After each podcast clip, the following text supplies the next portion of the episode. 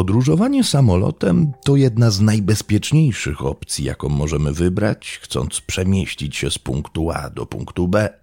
W 2023 roku lotnictwo cywilne odnotowało tylko trzy wypadki samolotów, w wyniku których zginęło łącznie 80 osób. Te statystyki nie obejmują jednak mniejszych samolotów oraz wypadków maszyn wojskowych. Warto zaznaczyć, że rok 2023 był jednym z najbezpieczniejszych w historii podróży lotniczych. Inaczej było jednak w latach 70., a to właśnie w nich osadzona jest nasza dzisiejsza historia. W latach 70. katastrofy lotnicze występowały znacznie częściej niż obecnie. W każdym roku tej dekady odnotowywano wiele wypadków z udziałem maszyn pasażerskich, co było związane między innymi z rosnącą popularnością podróży lotniczych, ale także z mniejszą zaawansowaną technologią i standardami bezpieczeństwa niż obecnie. Czy to jednak w jakimś stopniu może usprawiedliwiać mroczną i zagadkową historię Frederika Valenticza, australijskiego pilota, który zniknął podczas lotu treningowego nad cieśniną Bassa w 1978 roku? Zapraszam do wysłuchania dzisiejszego podcastu. Frederick od najmłodszych lat wykazywał fascynację lotnictwem. Dorastał w Australii, mając spore wsparcie ze strony rodziców w swojej pasji. Miał troje rodzeństwa, a on, jako czwarte dziecko swoich rodziców, był tym samym najstarszym i najbardziej odpowiedzialnym z nich. W niektórych zapiskach możemy także odnaleźć wzmianki, że jego kolejnym zamiłowaniem po lotnictwie było wszystko, co wiązało się z UFO i kosmitami. Jego ojciec miał wyznać, że syn obawiał się sytuacji, w której zostanie zaatakowany przez istoty z kosmosu i wcale nie wyglądał na osobę, która mówiąc to żartuje. Pomimo pewnych problemów związanych z zaliczeniem testów lotniczych, chłopak ten nie poddawał się i konsekwentnie dążył do spełnienia swoich marzeń, jakimi było regularne prowadzenie maszyn pasażerskich. Wraz z upływającym czasem stał się pilotem stażystą w Melbourne w Australii. Próbował także dwukrotnie zaciągnąć się do królewskich australijskich sił powietrznych, jednak za każdym razem spotykał się z odmową ze względu na brak wystarczających kwalifikacji. Kilkukrotnie podchodził także do próby zdania licencji komercyjnej, jednak i te starania kończyły się fiaskiem. Otrzymał kilka ostrzeżeń w związku z naruszeniem przestrzeni kontrolowanej w Sydney lub inne, kiedy wzbił maszynę w chmury, co oczywiście było zakazane w przypadku jego aktualnie posiadanych uprawnień. Za to przewinienie nawet wszczęto wobec jego osoby postępowanie dyscyplinarne. Na początku 1978 roku jego marzenie się spełnia. Uzyskuje wówczas uprawnienia klasy czwartej – w kontekście lotnictwa klasa czwarta odnosi się do kategorii licencji pilota, która jednak zazwyczaj oznacza pewne ograniczenia w zakresie jego kwalifikacji. W przypadku Valenticza jego licencja klasy czwartej mogła oznaczać, że był uprawniony do wykonywania lotów jedynie w określonych warunkach, na przykład tylko w dzień i przy dobrych warunkach pogodowych. Podsumowując, piloci z takimi ograniczeniami licencji często nie mają doświadczenia lub odpowiedniego przygotowania do lotu w trudniejszych warunkach, takich jak nocne loty przy złej pogodzie lub złożone manewry lotnicze. Jeśli coś namieszałem, a jesteś pilotem, to proszę sprostuj mnie w komentarzu pod tym filmem. 21 października 1978 roku Valentich odwiedza biuro odpraw. Chce wynająć samolot Cessna 182 Maszyna ta jest popularnym, jednosilnikowym samolotem, znanym ze swojej niezawodności i stosunkowo łatwej obsługi.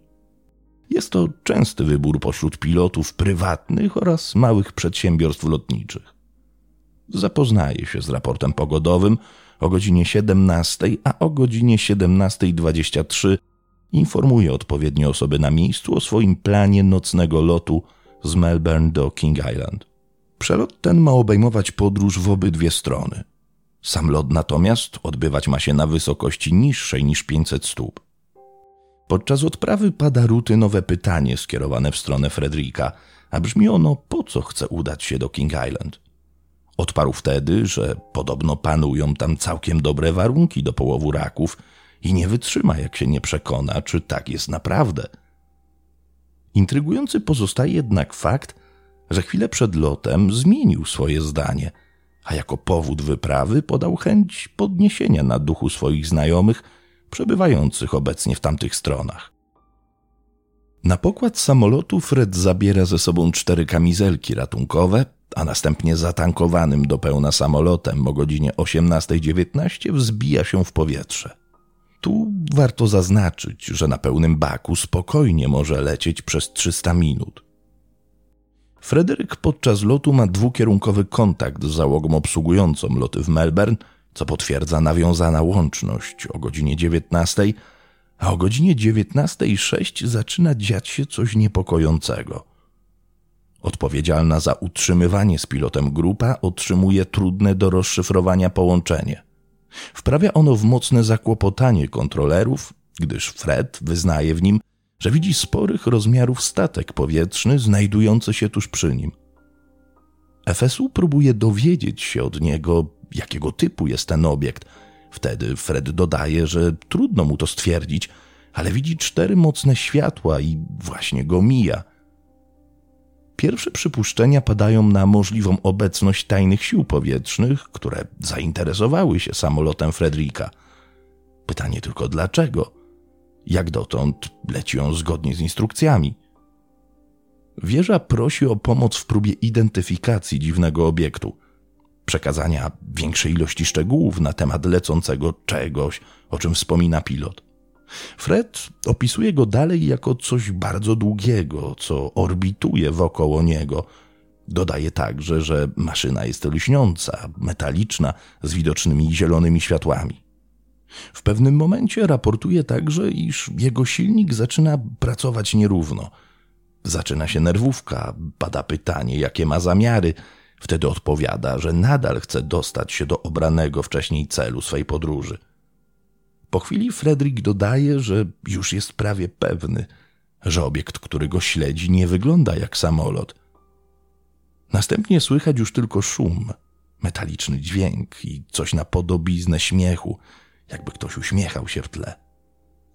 Jest to zarazem ostatni moment, w którym kontrolerzy mają radiowy kontakt z młodym pilotem.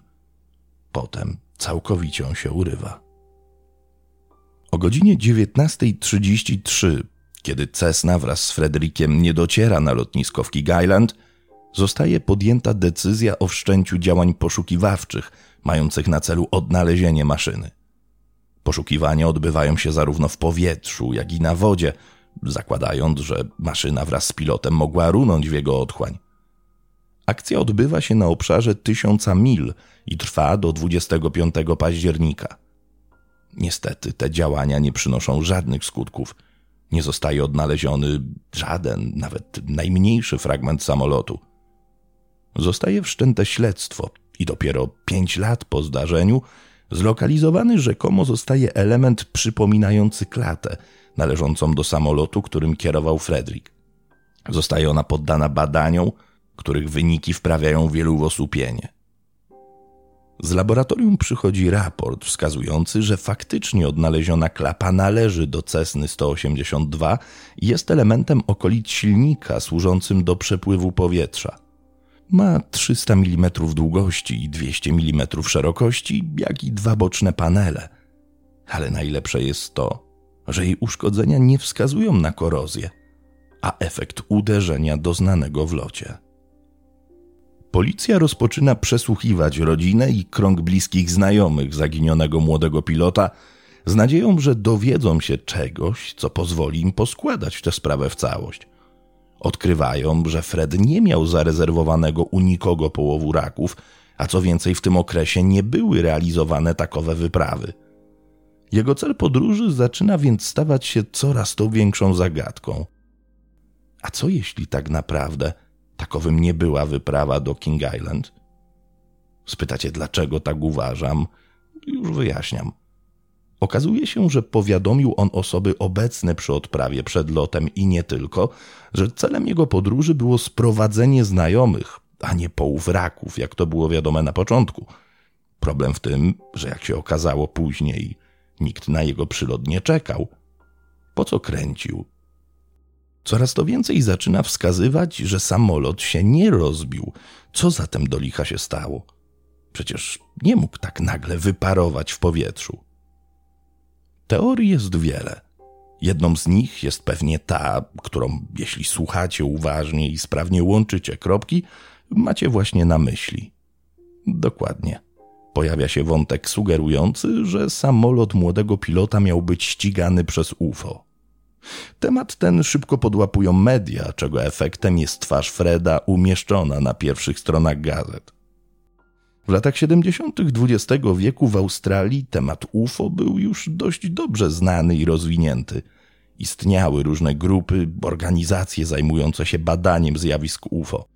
Te grupy publikowały newslettery i raporty na temat obserwacji UFO, organizowały sympozja i wydarzenia publiczne, a także współpracowały z rządowymi agencjami w celu badania zgłoszeń o UFO. W latach 70. temat ten był traktowany bardziej jako ciekawostka i często łączony z fenomenem kulturowym. Obecnie obserwacje te są badane w bardziej systematyczny i naukowy sposób, co pozwala na głębsze zrozumienie tego zjawiska. Pojawia się kolejny budzący przemyślenia wątek. Chodzi o pewne zdjęcie wykonane przez jednego fotografa, chcącego uchwycić ocean podczas zachodzącego słońca. Tak się składa, że jest to także na 20 minut przed zerwaniem łączności z Fredem. Jeśli teraz tylko słuchacie, to zerknijcie na ekran. To jest właśnie to zdjęcie. Po prawej stronie, w prawie że już górnym rogu, widoczna jest dziwna czarna plama. Zdjęcie to zostało przebadane i nie znaleziono żadnych nieprawidłowości wskazujących, że może to być wina mechaniczna aparatu lub jakaś dziwna poświata. Dziwne, co? Amerykańscy analitycy zajmujący się na co dzień badaniami nad weryfikacją zdjęć ustalili, że był to bliżej nieokreślony metalowy przedmiot otoczony chmurą spalin, znajdujący się około jednej mili od roja, fotografa wykonującego zdjęcie. Aby być może podnieść Wam w pewnym stopniu wiarygodność badań, dodam, że w sprawę włączyła się firma Kodak, a więc jeden z największych na świecie, jak na tamte czasy, producentów materiałów fotograficznych, zajmujący dominującą pozycję na rynku filmów fotograficznych. Kodak był znany z innowacji technologicznej i produkował popularne modele aparatów. Sprawa była więc poważna do tego stopnia, że samo Biuro Bezpieczeństwa Lotniczego analizowało możliwości kontaktu z UFO jako jedną z wielu możliwych ścieżek prowadzących do rozwiązania tej sprawy. Teoria druga wykorzystuje zasadę brzytwy Okama, sugerując prostsze wyjaśnienie zdarzenia niż zaangażowanie UFO. Brzytwa Okama to zasada filozoficzna, która mówi, że w przypadku istnienia kilku możliwych wyjaśnień zjawiska należy wybrać to, które jest najprostsze i wymaga najmniej dodatkowych założeń. W przypadku Walenticza więc bardziej konwencjonalne wyjaśnienia, takie jak dezorientacja pilota, błąd w nawigacji czy problemy techniczne samolotu, wydają się być zgodne z tą zasadą. W przeciwieństwie do bardziej spektakularnych teorii o UFO czy innych niezidentyfikowanych obiektach latających. Choć przyznam, że jak usłyszałem, że Fred mógł być zdezorientowany i latał do góry nogami, a widziane przez niego światła były odbiciem jego własnych świateł na wodzie i mogło to doprowadzić do katastrofy, to wydawało mi się to równie kuriozalne i nieprawdopodobne jak samo UFO. Wiem, zapewne w komentarzach teraz otrzymam same foliowe czapeczki, ale spokojnie, tylko staram się jak najbardziej dociec do tego, co tam mogło się stać. Dotarłem też do informacji mówiących, że Cessna, samolot, którym leciał Fred, odbyła też inny lot w godzinach porannych w dniu zaginięcia i nie zgłoszono żadnych problemów technicznych. On sam przed lotem także był zmuszony dokonać rutynowego przeglądu najważniejszych elementów. Tu też zakręcę was jeszcze bardziej bo pamiętacie zapewne ten metalowy dźwięk, o którym wspominał kontroler pod koniec ostatniego połączenia z kabiną samolotu Freda. Podobno, jeśli samolot leciałby długo do góry nogami, to mogło to wpłynąć na wypadanie zapłonu w tłokach i generować metaliczny dźwięk, gdyż silniki w tych samolotach nie zostały zaprojektowane z myślą o takich akrobacjach.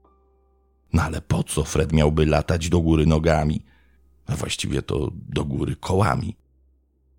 Czas na teorię numer 3, a ta sugeruje, iż Fredrik mógł chcieć upozorować własną śmierć. Problem w tym, że brakuje jakiegoś realnego powodu, dla którego mógłby chcieć to zrobić. Ani jego rodzina, dziewczyna, znajomi, nikt nie potwierdził, że mógł nosić się z zamiarami zniknięcia. Zbadano także jego finanse. Przypuszczano, że może miał jakieś długi, ale nie, żadnych zadłużeń. Chłop był czysty jak łza. No i pamiętajmy, że za wszystko płacili rodzice. Richard Haynes, doświadczony naukowiec NASA, będąc już na emeryturze, postanowił nieco powęszyć przy tej sprawie. Być może teraz większość z Was zaskoczę, a może nie, ale przyznał on, że mogły w tej historii sporą rolę odegrać istoty pozaziemskie. Podsumowując, pomimo poszukiwań, badań i analiz, ani samolotu, ani Valenticza nigdy nie odnaleziono. Sprawa jego zaginięcia w 1978 roku nad cieśniną Bassa nadal pozostaje jedną z najbardziej tajemniczych i kontrowersyjnych w historii australijskiego lotnictwa. A wy co sądzicie o tej dziwnej sprawie? A może macie jakieś inne informacje? Jeśli tak, sekcję komentarzy oddaję do Waszej dyspozycji.